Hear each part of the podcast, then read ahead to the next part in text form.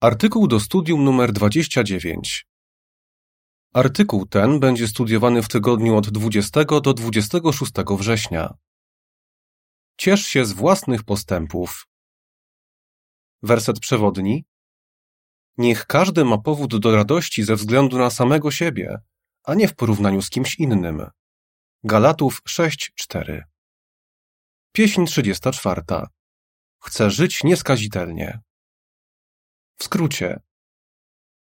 Jehowa nie porównuje nas z innymi. Niektórzy jednak mają taką skłonność i przez to oceniają siebie negatywnie. W tym artykule omówimy, dlaczego porównywanie się z innymi może być szkodliwe.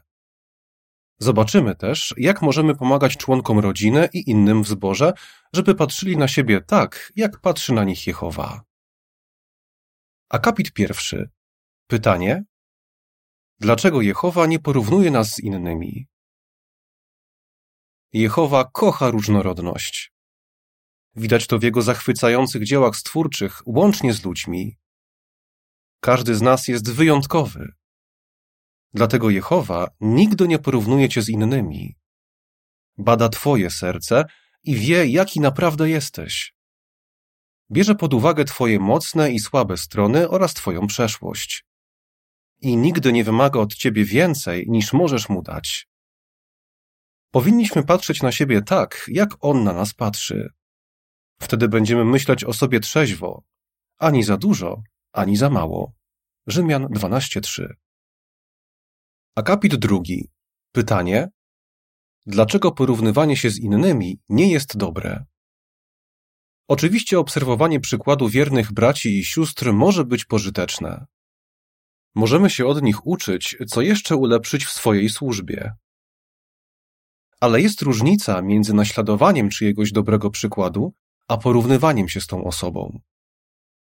Takie porównania mogłyby wzbudzać w nas zazdrość, zniechęcać nas albo nawet sprawić, że poczujemy się bezwartościowi.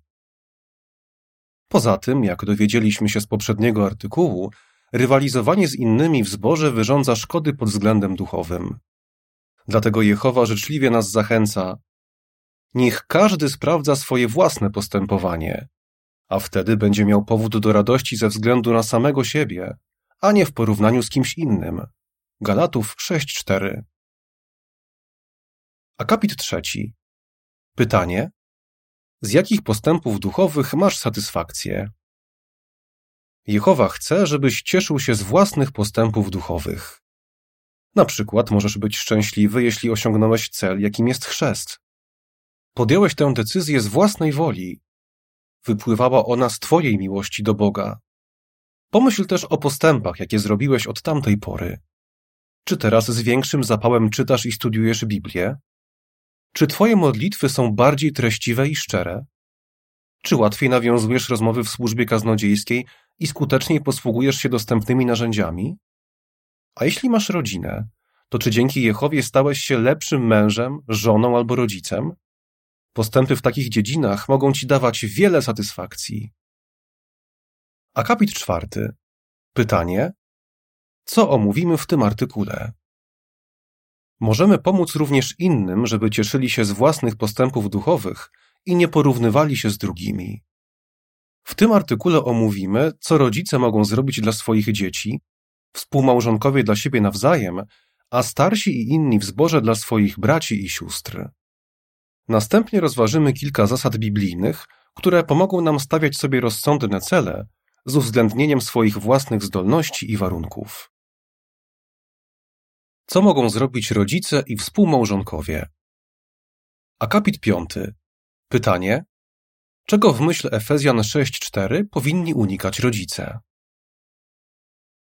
Rodzice powinni uważać, żeby nie porównywać jednego dziecka z drugim, ani od żadnego nie wymagać więcej, niż może z siebie dać. Takie porównania i nierozsądne oczekiwania mogłyby je tylko zniechęcić. W liście do Efezjan 6:4 czytamy: Ojcowie, nie rozdrażniajcie swoich dzieci, ale wychowujcie je w karności i pouczajcie zgodnie z zasadami Jehowy. Siostra o imieniu Sashiko mówi: Moi nauczyciele oczekiwali, że będę lepsza od innych uczniów. W dodatku mama mi tłumaczyła, że jak będę się przykładać do nauki, to dam dobre świadectwo nauczycielom i tacie, który nie jest świadkiem Jehowy. Chciała, żebym zawsze miała na egzaminach maksymalną liczbę punktów. A to było niemożliwe. Chociaż skończyłam szkołę już dawno temu i daję Jehowie wszystko, co mogę, to dalej się zastanawiam, czy jest ze mnie zadowolony. Akapit szósty. Pytanie. Czego rodzice uczą się z psalmu 131, wersetów pierwszego i drugiego? Cenną lekcję dla rodziców zawiera psalm 131, wersety pierwszy i drugi, gdzie czytamy Jehowo, moje serce nie jest wyniosłe, a moje oczy nie patrzą z góry. Nie zabiegam o rzeczy zbyt wielkie, ani o takie, które są poza moim zasięgiem. Wręcz przeciwnie, uspokoiłem się i wyciszyłem jak małe dziecko, które jest u swojej matki. Jestem zadowolony jak małe dziecko. Król Dawid powiedział, że nie zabiega o rzeczy zbyt wielkie, ani o takie, które są poza jego zasięgiem. Dzięki pokorze i skromności uspokoił się i wyciszył. Czego rodzice uczą się od Dawida? Pokora i skromność sprawi, że będą mieć rozsądne oczekiwania nie tylko wobec siebie, ale też wobec swoich dzieci. Mogą wzmacniać ich poczucie własnej wartości, pomagając im zmierzać do rozsądnych celów, takich, które uwzględniają ich mocne i słabe strony. Marina opowiada: Mama nigdy nie porównywała mnie z moimi trzema braćmi ani z innymi dziećmi. Uczyła mnie, że mamy różne zdolności, ale dla Jehowy każdy jest cenny. Dzięki niej rzadko porównuje się z drugimi. Opis ilustracji do akapitów 5 i 6. Podczas rodzinnego wielbienia rodzina buduje model Arki Noego. Rodzice pokazują, że cenią wkład każdego dziecka. Podpis do ilustracji. Rodzice, pokazujcie, że cenicie wysiłki każdego ze swoich dzieci. Akapity 7 i 8. Pytanie. Jak mąż może okazywać żonie szacunek? Mąż, który służy Jehowie, darzy żonę szacunkiem. Na przykład pokazuje, że bardzo ją ceni, nie żąda od niej więcej niż może z siebie dać i oczywiście nie porównuje jej z innymi kobietami. Co mogłoby się stać, gdyby to robił? Pomyślmy o siostrze o imieniu Rosa, której mąż nie jest świadkiem Jehowy i często porównuje ją z innymi kobietami. Jego okrutne słowa uderzają w jej poczucie własnej wartości. Rosa mówi: Potrzebuję ciągłych przypomnień, że Jehowa mnie ceni. Chrześcijański mąż nigdy nie pozwala sobie na taki brak szacunku. Wie, że sposób, w jaki traktuje żonę, wpływa nie tylko na jego relacje z nią samą, ale też na jego więź z Jehową. W przypisie czytamy: Chociaż skupiamy się tutaj na mężu, to wiele z tych rad dotyczy również żony. Koniec przypisu.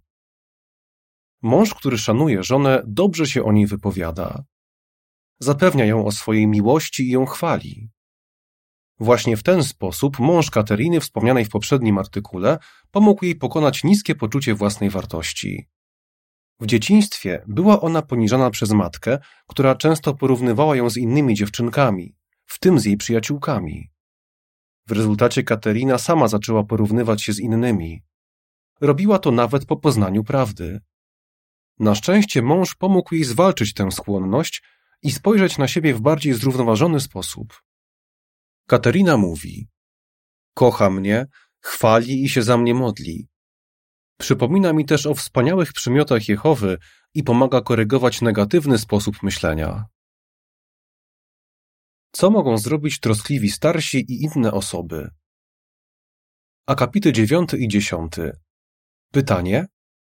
Jak troskliwi starsi pomogli pewnej siostrze przezwyciężyć skłonność do porównywania się z innymi? Jak starsi mogą pomagać tym, którzy mają skłonność do porównywania się z innymi? Zastanówmy się nad przeżyciami Hanuni, która w dzieciństwie rzadko była chwalona. Wspomina: Byłam nieśmiała i uważałam, że inne dzieci są ode mnie lepsze. Odkąd pamiętam, zawsze porównywałam się z innymi. Robiła tak nawet wtedy, gdy została świadkiem Jehowy. Czuła przez to, że niewiele wnosi do zboru. Teraz jednak jest szczęśliwą pionierką. Dzięki czemu zmieniła nastawienie?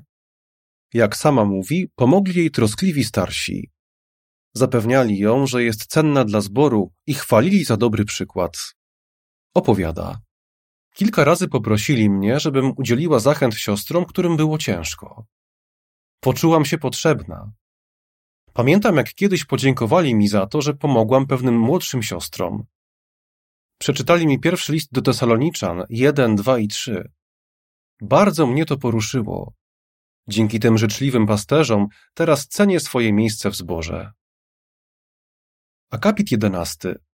Pytanie. Jak zgodnie z Izajasza 57:15 możemy pomagać tym, którzy są zdruzgotani i przygnębieni? W księdze Izajasza 57:15 czytamy: Tak mówi wysoki i wzniosły, który żyje wiecznie i którego imię jest święte. Mieszkam na wysokości, w świętym miejscu, ale także z tymi, którzy są zdruzgotani i przygnębieni, żeby zachęcić przygnębionych, żeby wlać otuchę w serca zdruzgotanych. Jehowa bardzo troszczy się o tych, którzy są zdruzgotani i przygnębieni. W podnoszeniu na duchu tych drogich braci i sióstr możemy pomagać wszyscy, nie tylko starsi. Robimy to na przykład wtedy, gdy okazujemy im szczere zainteresowanie. Jehowa chce, żeby w naszych staraniach dostrzegli Jego miłość. Poza tym możemy im pomóc, przejawiając pokorę i skromność. Nie chcemy skupiać uwagi na sobie, bo to wzbudzałoby w innych zazdrość. Chcemy raczej korzystać ze swoich zdolności i wiedzy, żeby ich zachęcać. Akapit dwunasty. Pytanie. Dlaczego zwykli ludzie lubili przebywać z Jezusem? Dużo o traktowaniu innych możemy się nauczyć z tego, jak Jezus traktował swoich naśladowców. Był najwybitniejszym człowiekiem, jaki kiedykolwiek żył na ziemi, a mimo to był łagodny i pokorny. Mateusza 11:29. Nie przechwalał się swoją nadzwyczajną inteligencją ani ogromną wiedzą.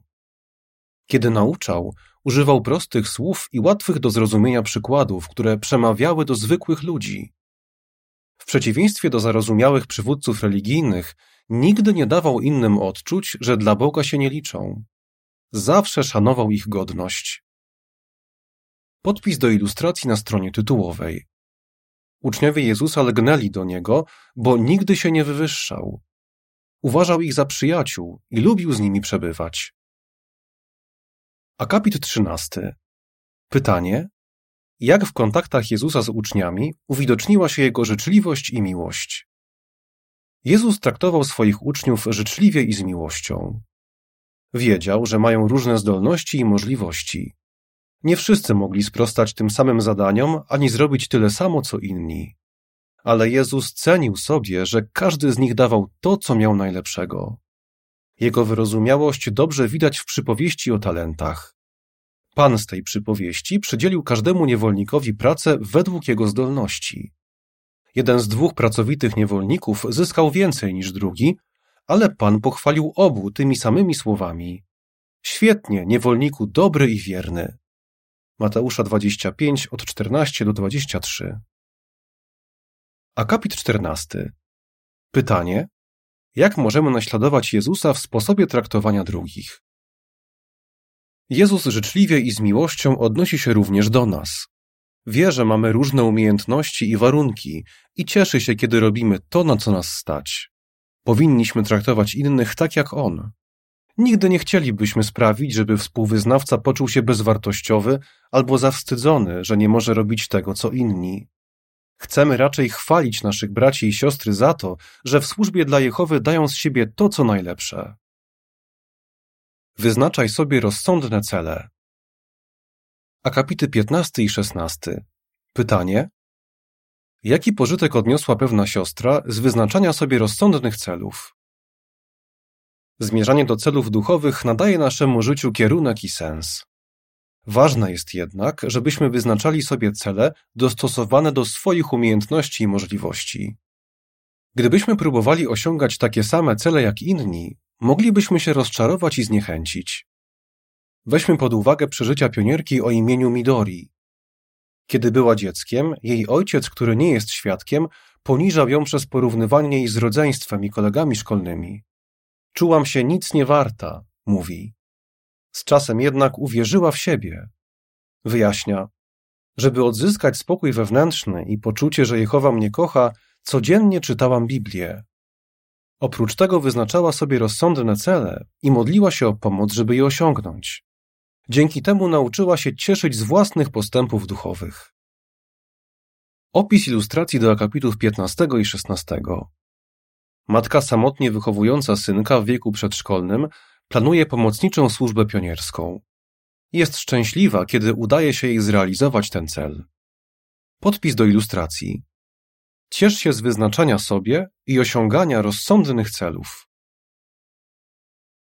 Służ Jehowie na miarę swoich możliwości. Akapit 17. Pytanie: Jak możemy wciąż odnawiać swój sposób myślenia i co nam to da? Negatywne uczucia i myśli nie znikną z dnia na dzień. Dlatego Jehowa zachęca nas. Macie wciąż odnawiać swój sposób myślenia. Efezjan 4:23. Żeby to robić, musimy się modlić, studiować Słowo Boże i nad nim rozmyślać. Przykładaj się do tego i proś Jehowę o siłę. Za pośrednictwem swojego świętego ducha pomoże ci on przezwyciężyć skłonność do porównywania się z innymi. Pomoże ci też rozpoznawać i szybko wykorzeniać z serca wszelkie ślady zazdrości albo pychy. Akapit 18. Pytanie: Jak mogą cię pocieszyć słowa z drugiej kronik 6, 29 i 30? W drugiej księdze kronik 6, 29 i 30 czytamy: Wtedy cały twój lud, Izrael lub nawet jeden człowiek zwróci się do ciebie z jakąś modlitwą, z jakąś prośbą o twoją przychylność, bo każdy wie, co go dręczy i sprawia mu ból, i wyciągnie ręce w kierunku tego domu. Zechciej wysłuchać go z niebios, miejsca swojego zamieszkania, i zechciej przebaczyć. Nagrodź każdego stosownie do jego postępowania, bo znasz jego serce. Tylko ty naprawdę znasz serce człowieka. Jehowa zna nasze serca. Wie też, że zmagamy się z duchem tego świata i z własną niedoskonałością. Kiedy widzi, jak wytrwale toczymy tę walkę, jeszcze bardziej nas kocha. Akapit 19. Pytanie: Jakim przykładem posłużył się Jehowa, żeby pokazać, jak bardzo nas kocha? Jehowa zilustrował, jak bardzo nas kocha, posługując się przykładem więzi między matką a dzieckiem. Jaka więź łączy matkę z dzieckiem? Rachel opowiada. Moja córka Stefani była wcześniakiem. Kiedy zobaczyłam ją po raz pierwszy, była taka maleńka i bezradna. Przez pierwszy miesiąc leżała w inkubatorze, ale lekarze pozwalali mi każdego dnia wziąć ją na ręce.